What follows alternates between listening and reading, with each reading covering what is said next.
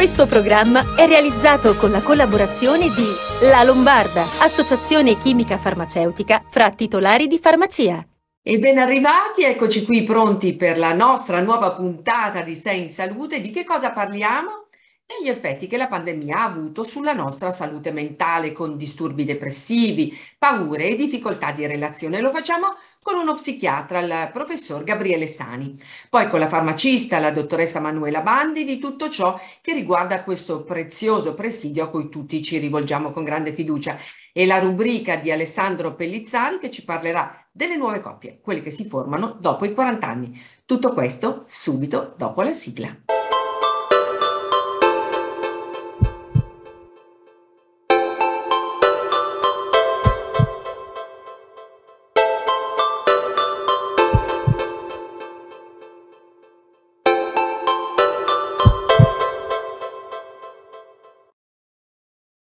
Bentornati e iniziamo subito e siamo collegati con il professor Gabriele Sani, direttore dell'unità operativa di psichiatria clinica d'urgenza del Policlinico Gemelli di Roma. Ben arrivato professore. Grazie, salve, è un piacere essere qui con voi.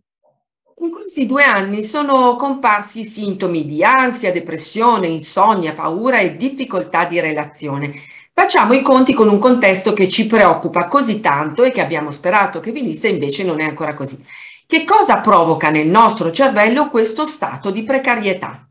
Beh, è sicuramente uno stress che dura nel tempo e di cui non si conosce la fine, che non può che avere degli effetti negativi sul cervello. Vede, lo stress di per sé non è negativo, è quella quegli, quegli, quegli stimoli che ci provocano la capacità di reagire in modo adeguato ad un evento avverso o potenzialmente tale. Ma per fare questo, cioè per avere una risposta positiva, noi dobbiamo avere chiaro in testa quale sia l'evento avverso, quali ne siano le proporzioni e quali siano le eh, caratteristiche temporali. Nel caso della pandemia da Covid-19 tutti questi elementi non abbiamo, quindi ci siamo trovati di fronte ad un evento rivoluzionario, catastrofico, di, i cui limiti, i cui contorni, sia delle caratteristiche reali, sia del, di quelle temporali, erano assolutamente indefinite. Tuttora sono assolutamente indefinite e questo ha portato delle reazioni depressive, di ansia, di insonnia, di alterazioni comportamentali in tutti e più specificamente in quelle popolazioni particolarmente fragili, quali gli adolescenti e gli adulti e ovviamente anche in chi il Covid l'ha contratto e l'ha contratto anche in maniera grave. E quali sono gli strumenti con i quali noi possiamo uscire da questo stato, a parte sapere che la pandemia prima o poi finirà? Beh, la consapevolezza che questa pandemia finirà è sicuramente il primo passo, forse non sufficiente ma necessario per stare meglio.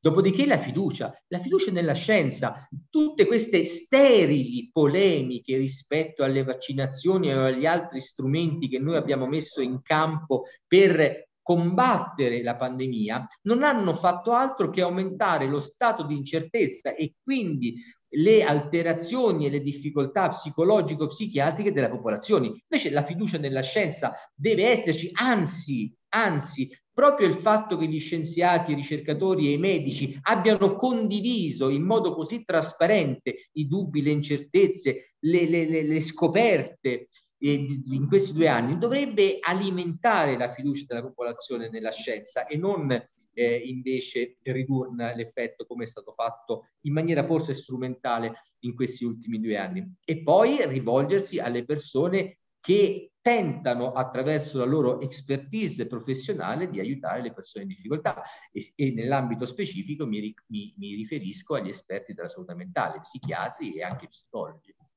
Voi psichiatri avete avuto modo di misurare l'impatto della pandemia sulla salute mentale su chi già soffriva di problemi, diciamo così, psichiatrici, chi non ne aveva mai sofferto. Che cosa è emerso? Beh, allora, eh, bisogna dividere, eh, ris- eh, valutare rispetto alle fasi. Nella prima fase della pandemia, mi riferisco ai primi mesi del 2020, devo dire che i, le persone che già erano in cura presso i nostri servizi eh, in Italia hanno reagito meglio della popolazione generale a questa eh, enorme rivoluzione, a questo enorme cambiamento. Qualche paziente mi ha detto, ma sa, dottore, noi siamo abituati a soffrire, a, altri mi hanno risposto, figuriamoci qualche virus, io ho una vita che vivo in mezzo a virus e batteri.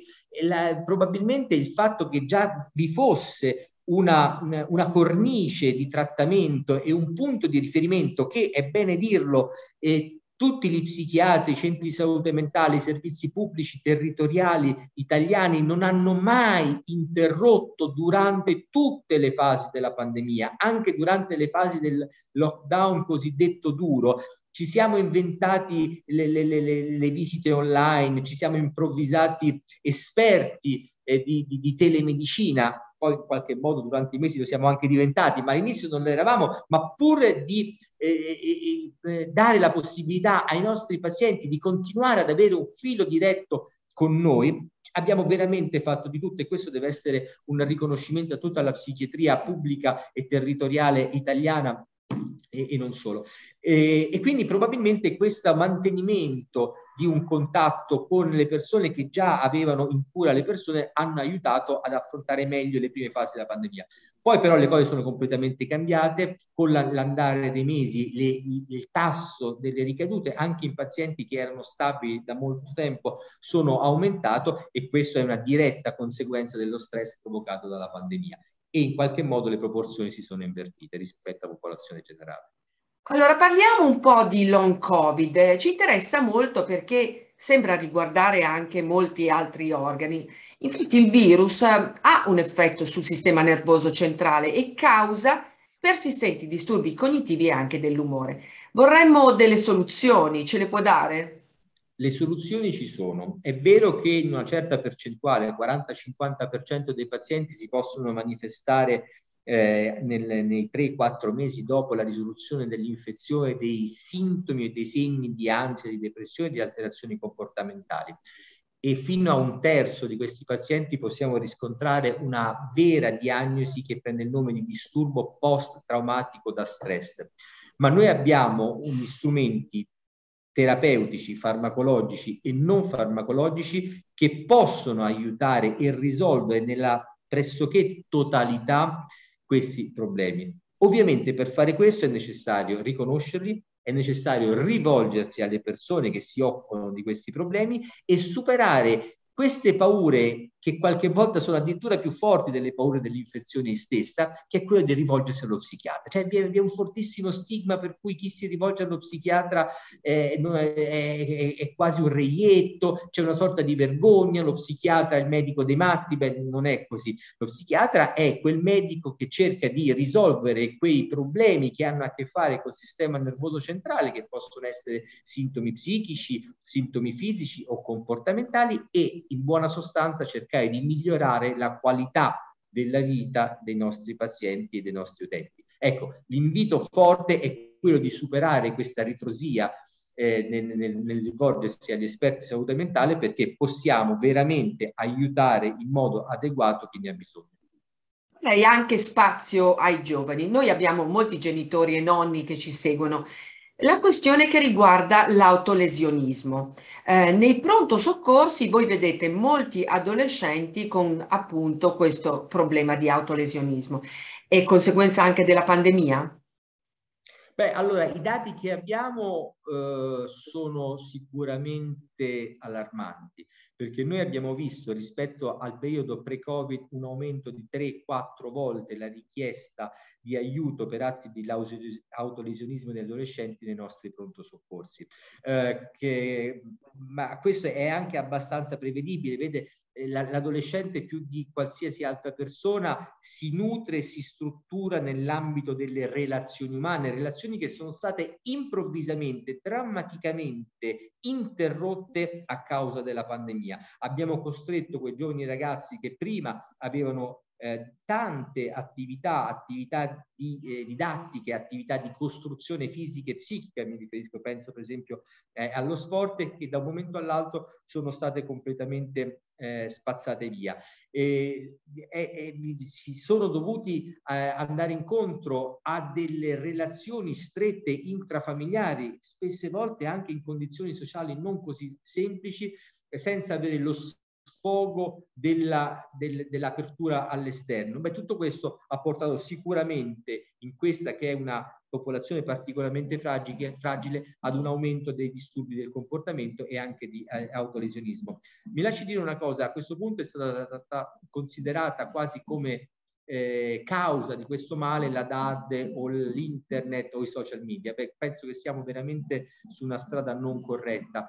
Eh, il punto è che eh, lo strumento dei social media ha molto aiutato questi ragazzi a non perdere completamente le relazioni con gli altri e anche il contatto con la scuola. Senza DAD molti ragazzi non avrebbero potuto apprendere quello che hanno appreso grazie alla DAD. Il problema non è la DAD o l'internet o i social media, il problema è l'uso che se ne fa, che può diventare patologico, e il problema è quando queste, mi riferisco soprattutto alla DAD, non possono essere eh, utilizzate per vari motivi, soprattutto motivi sociali eh, eh, o culturali. Pensi per esempio nelle zone più disagiate del nostro paese dove la linea internet non arriva in modo così efficace, oppure pensi in quelle situazioni sociali dove tanti ragazzi sono costretti ad abitare in degli spazi non adeguati un tema di cui si parla poco è quello della dispersione scolastica. Fino a questi momenti, fino a questi anni, la dispersione scolastica era in continuo calo, invece adesso purtroppo sta riprendendo e questo proprio in quelle sacche più fragili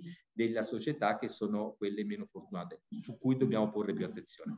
Grazie professor Sani per essere stato con noi ed è entrato a far parte della squadra di Sei in Salute. Le auguriamo ovviamente buon lavoro. Grazie, a presto e buon lavoro a voi. E noi andiamo un minuto in pubblicità, restate con noi, torniamo subito.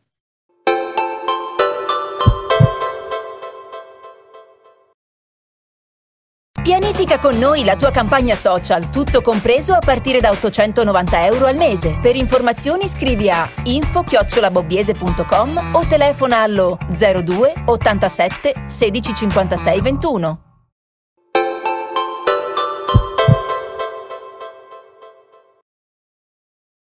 Bentornati e procediamo con Sei in Salute e con i consigli della farmacista che questa settimana è la nostra amica, la dottoressa Manuela Bandi, che è consigliere di Federfarma Lombardia. Ben arrivata dottoressa. Grazie a tutti. A due anni dall'inizio della pandemia, Papa Francesco e il presidente Mattarella, in occasione della giornata mondiale del personale sanitario e sociosanitario e del volontariato, hanno ringraziato tutti gli operatori. Come voi farmacisti vi siete anche uniti a questa celebrazione e puntate a un rilancio della sanità territoriale e voi siete stati grandissimi presidio di territorio. Noi ce l'abbiamo messa tutta come al solito, abbiamo cercato di essere presenti e di seguire le necessità della popolazione. Facciamo in questo momento un grande vanto del fatto di aver tenuto le farmacie sempre aperte e di essere stati a disposizione. Di volta in volta seguendo, come dicevo, le necessità. Eh, c'è stata prima una necessità di informazione perché tutti noi ci siamo trovati un pochino in difficoltà, poi la necessità di reperire alcuni prodotti, vuoi le mascherine, di dare servizi, tamponi, poi le vaccinazioni. Eh, sicuramente le parti anche burocratiche, le stampe dei Green Pass, l'aiutare la popolazione nelle parti eh, magari come dire, meno nobili ma più necessarie in quel momento. Eh, e poi abbiamo fatto tutto quello che poteva essere per aiutare il cittadino a casa, quindi la consegna a domicilio, la presenza, eh, anche in momenti in cui anche noi eravamo sinceramente molto sotto stress. Però è stato un bel periodo dalla, dal punto di vista della soddisfazione che ne abbiamo ricavato sicuramente la professione ne ha avuto un rilancio grande, ne avrà un rilancio grande. Allora, diciamo che la situazione sta migliorando, calano i contagi, i decessi e anche la pressione sugli ospedali. Eh, sui vaccini contro il Covid vorrei chiederle, dall'inizio della campagna in Italia sono so state somministrate quasi 135 mila dosi e voi avete contribuito per quanto riguarda la dose booster alla campagna vaccinale. Come sta andando? E anche riprendiamo qual è il valore sociale della vaccinazione. Ah, il valore sociale è elevatissimo. Sicuramente stanno un po' diminuendo i numeri perché eh, la gran parte della popolazione eh, che ha aderito a questa campagna, per fortuna è stata molta, e, e, si trova nelle condizioni ideali e quindi si trova ad essere, ad essere protetta. Eh, ora stanno scendendo le richieste e rimane quella frangia di popolazione che non desidera vaccinarsi di cui, di cui sappiamo. Chiaramente la vaccinazione ha un valore di protezione per la salute individuale, ma anche un valore grande nei confronti degli altri. Sappiamo della questione eh, dell'immunità di gregge, però mi permetta di dire che a questo punto ha anche un valore sociale nei confronti, come dire, di differenziazione. Le persone che in questo istante hanno fatto le tre dosi, eh, è giusto che abbiano una sorta di riconoscimento, si sente in qualche maniera, è giusto a mio parere naturalmente, si sente da più parti sottolineare questa cosa, anche eh, so dal Comitato Tecnico Scientifico si parla della opportunità di eliminare eh, il Green Pass e l'obbligo vaccinale. Io capisco che i tempi siano cambiati e che la situazione sia in evoluzione, eh, però mi lasci dire che un pochino mi dispiace le persone che hanno deciso comunque di affrontare questo percorso, anche con delle incognite, perché per quanto rassicurati sicuramente ci, ci siamo presi delle responsabilità. Eh, sembra quasi dire che non è valso molto quello che hanno fatto e questo sinceramente è una cosa che non credo renda merito né alle categorie che hanno partecipato attivamente a, a questa parte del, eh, del, piano sanitario e neanche al cittadino che si è sottoposto a questo, eh, a questo percorso. Dottoressa, ho i numeri. Per la settimana della raccolta del farmaco sono state donate 485.000 confezioni che aiuteranno oltre 600.000 persone in difficoltà e questo grazie ai 5.000 farmacisti che hanno aderito e ai 14.000 volontari. Inoltre voi avete fatto anche un'importante donazione di 700.000 euro. Questa iniziativa ha avuto un grande successo e ha mostrato il cuore di chi ha aderito. Sì, la giornata di raccolta del farmaco non è una novità per le farmacie, la facciamo da tempo, è sempre stato eh, un evento molto gradito eh, dai, dai, nostri clienti, dalle persone che afferiscono alla farmacia ed è sempre stato anche eh, un punto su cui i farmacisti in generale si sono trovati sempre molto d'accordo. Quest'anno è stato forse l'anno di maggior successo e devo dire che eh, la pandemia e, e l'emergenza eh, di fatto ha lasciato ben altro oltre alle questioni sanitarie. La questione di povertà sanitaria è molto sentita e molto sentita a tutti i livelli della popolazione e il fatto che proprio quest'anno ci sia stata così tanta eh, voglia di contribuire e di collaborare con le persone eh, meno fortunate, messe un pochino più in difficoltà da molti eh, fattori, eh, mi fa ancora più piacere, fa ancora più onore alla categoria e naturalmente ai cittadini che hanno partecipato. Allora, domande, domande, ancora domande. Questa settimana le chiediamo di rispondere. Arrivano al nostro numero di WhatsApp, che ricordo lo vedete in sovraimpressione, è 331-205527. Allora, dottoressa, iniziamo dalla prima. Ci scrive una signora che ha le gambe molto gonfie e stanche, ha 47 anni, chiede che cosa può prendere per migliorare la circolazione. Intanto io do un suggerimento, iniziare a muoversi. Che cosa dice, dottoressa? Beh, il consiglio del farmacista non può che andare sulla questione di un migliore stile di vita. Tutti noi siamo stati obbligatoriamente reclusi in questo periodo e certamente questo non ci ha fatto bene. Non ci ha fatto bene dal punto di vista dello spirito, non ci ha fatto bene dal punto di vista fisico, non ci ha fatto bene perché abbiamo tutti trovato conforto in in qualche cosa che magari non era proprio così opportuno. Io voto per i dolci, ma insomma eh, dobbiamo sempre fare attenzione. Lo stile di vita è fondamentale per prevenire qualsiasi patologia. Il movimento certamente aiuta molto, naturalmente ci sono dei prodotti anche a livello eh, farmaceutico, sia dal punto di vista naturale che io in questi casi eh, consiglio assolutamente per migliorare la microcircolazione, intendendo degli integratori. Ci sono delle creme fresche da poter mettere, però diciamo che tutto questo deve diventare un, un aiuto ed un corollario ad un'abitudine che sia un'abitudine sana. Alla signora una mezz'oretta di camminata fa bene sicuramente anche fatta per strada, anche fatta all'interno di un parco, non è assolutamente necessaria l'iscrizione ad una palestra, però un po' di movimento sì. Anche quattro chiacchiere con le amiche per strada non è una brutta soluzione in questo istante. La pelle è sempre una grande protagonista dei nostri messaggi. Questa signora ci scrive che usa molti prodotti di pulizia e da qualche tempo ha sempre prurito alle mani. Che cosa è più adatto? Scrive anche che la crema per le mani non funziona. Possiamo dirle che eh, uno dei guai del nostro tempo è quello di lavarci troppo. Se la signora utilizza eh, dei detergenti per lavoro oppure per suo, eh, dire, uso personale, dei detergenti per la casa, soprattutto che sono dei prodotti solitamente abbastanza aggressivi, di fatto toglie quello che è lo strato di protezione naturale della pelle, che è uno strato lipidico un pochino grasso e che è fondamentale perché la pelle è la barriera che ci separa dall'esterno e quindi deve essere mantenuta in eh, miglior stato possibile. Eh, esistono delle creme che sono proprio chiamate creme barriera che vanno applicate prima di utilizzare i prodotti proprio perché costituiscono una barriera fisica nei confronti delle aggressioni e questo può aiutare la signora, ma la barriera fisica per eccellenza è proprio mettere uno strato che separi la pelle, banalmente utilizzare i guanti quando si utilizzano i prodotti per la casa. Soprattutto se l'uso è un po' abbondante, un po' diffuso, è sicuramente un consiglio. Grazie ancora alla dottoressa Bandi e noi procediamo con la rubrica del mio amico blog alessandropellizzari.com, ci parla delle nuove coppie, quelle che si formano dopo i 40 anni. Penso proprio di sì, perché devo dirti che eh, parlerò delle nuove coppie che si formano sopra i 40 anni, che sono le più interessanti. Sono quelle coppie che si formano spesso dopo una separazione, un divorzio comunque alla fine di una storia importante e duratura. Queste coppie, che ho descritto anche sul mio giornale Star Bene, sul mio blog, hanno delle caratteristiche appunto particolari innanzitutto tendono a non abitare insieme, cioè mantengono divise le case evitando con la convivenza di tutti i giorni. In pratica si dorme insieme magari solo nel weekend, un po' come fanno i fidanzati un po' più giovani.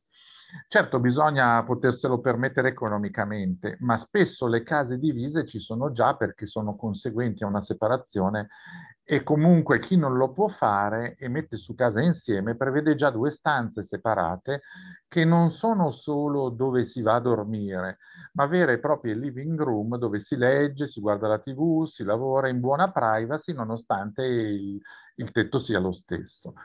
L'altra caratteristica di queste coppie è che mantengono il 50%, quindi la metà del loro tempo libero, cioè quello al netto dei doveri dal lavoro alla gestione dei figli e della famiglia, riservato a loro, il che vuol dire che amici, hobby, addirittura parte delle vacanze non sono condivise con il partner. Infine non si messaggiano tutti i giorni col telefono per parlare delle bollette, delle scadenze quotidiane, noiosissime e anche stressanti. Questo non vuol dire però che non si appogino quando ce n'è veramente bisogno, ma evitano di caricare l'altro con la, l'ordinaria e pesantissima amministrazione di tutti i giorni. Il motivo di queste scelte, le storie precedenti, nei loro fallimenti, hanno insegnato che condividere tutto, troppo, dalla mattina alla sera, può essere bello anche per anni, ma anche non funzionare più dopo un certo momento. Sono infatti le coppie troppo simbiotiche che, secondo gli esperti, alla lunga hanno più problemi con la routine, almeno nelle generazioni della fascia appunto 40-50 anni. Quindi insieme è bello, ma non troppo e senza esagerare. Noi stiamo per chiudere, grazie Alessandro a tutti i nostri altri ospiti, se volete rivederci siamo su tutti i social, come sei in salute, potete riascoltarci anche su Spotify, vi diamo appuntamento alla prossima puntata, buona settimana! Questo programma è realizzato con la collaborazione di La Lombarda, associazione chimica farmaceutica fra titolari di farmacia.